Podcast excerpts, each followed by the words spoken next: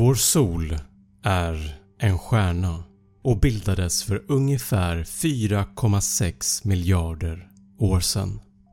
Solens massa består av cirka 73% väte och 24% helium. Men även andra grundämnen såsom syre, kol, järn med flera. Vår sol är det största objektet i vårt solsystem. Faktum är att solen har en sån pass stor massa att om man skulle ta allting som vårt solsystem innehåller så består solen av 99,8% av all massa som finns i vårt solsystem. Om vi placerar vår jord bredvid solen så får vi en klarare bild av hur små vi är i jämförelse med solen. Solen är så pass gigantisk att det skulle få plats över en miljon jordar inuti solen. Den gigantiska massan som solen har hålls samman av den enorma gravitation som uppstår och som producerar ett enormt tryck och en extremt hög temperatur i solens kärna. På ytan har solen en temperatur på cirka 5500 grader Celsius. Det här är så pass varmt att det skulle inte bara få diamanter att smälta. Det skulle få dem att börja koka. Men det är ingenting mot temperaturen inne i kärnan. Inuti solens kärna beräknas temperaturen vara cirka 15 miljoner grader Celsius. Solen avger en sån enorm energi att den ger mer energi på en enda sekund än vad vi människor har förbrukat under hela vår tid på jorden. Solen är vad som kallas för en gul dvärg. En relativt vanlig stjärna. Inte speciellt stor om man jämför med andra stjärnor. En dag så kommer solen att ha förbrukat allt sitt väte och då kommer solen sakta men säkert att börja att växa. Solen kommer bli så stor att den kommer att sluka Merkurius och Venus och kanske även jorden. Då kommer solen ha gått ifrån att vara en gul dvärg och istället blivit till en röd jätte. Men det är långt kvar.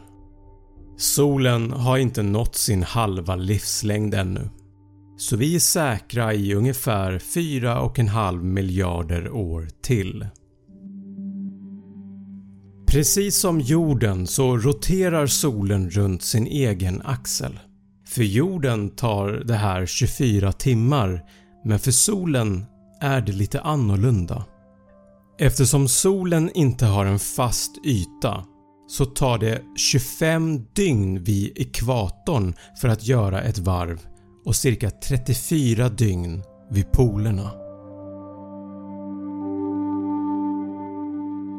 Solen är cirka 150 miljoner kilometer ifrån oss på jorden. Även om det här är ett avstånd som knappt går att föreställa sig så kan du tänka dig att om du skulle sätta dig i ett rymdskepp som färdades i 100 km i timmen så skulle det ta dig cirka 170 år att komma fram.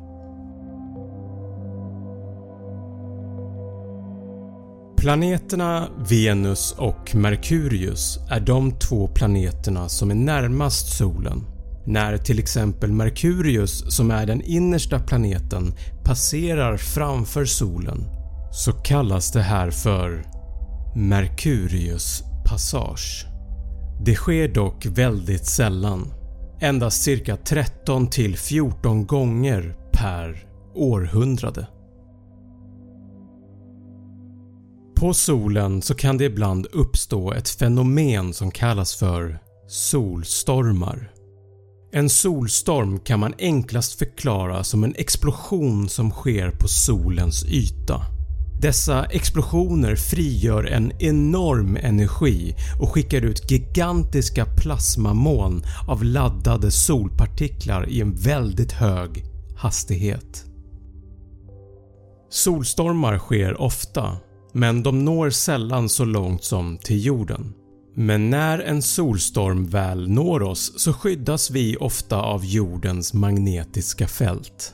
Ibland när det här sker så uppstår ett ljusfenomen på jorden som kallas för polarsken.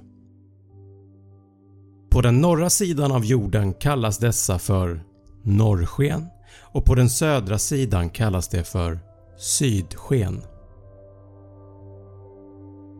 Men om en tillräckligt kraftfull solstorm skulle slå till mot jorden så skulle det kunna ha förödande konsekvenser. Solstormen skulle överbelasta elnätet och skulle slå ut nästan all elektronisk utrustning. Bland annat så skulle fabriker stängas ner, trafiksignalerna på vägarna skulle slockna, elen på sjukhusen och i mataffärer skulle stängas av, lamporna i husen slocknar. Men inte bara det. Satelliterna som kretsar kring jorden skulle slås ut och det skulle påverka all vår teknologi som är beroende av satelliter.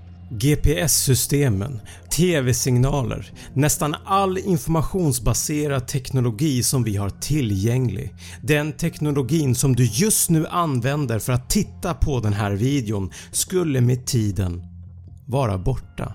Enligt NASA så kan en tillräckligt kraftfull solstorm slunga tillbaka modern civilisation till 1700-talet.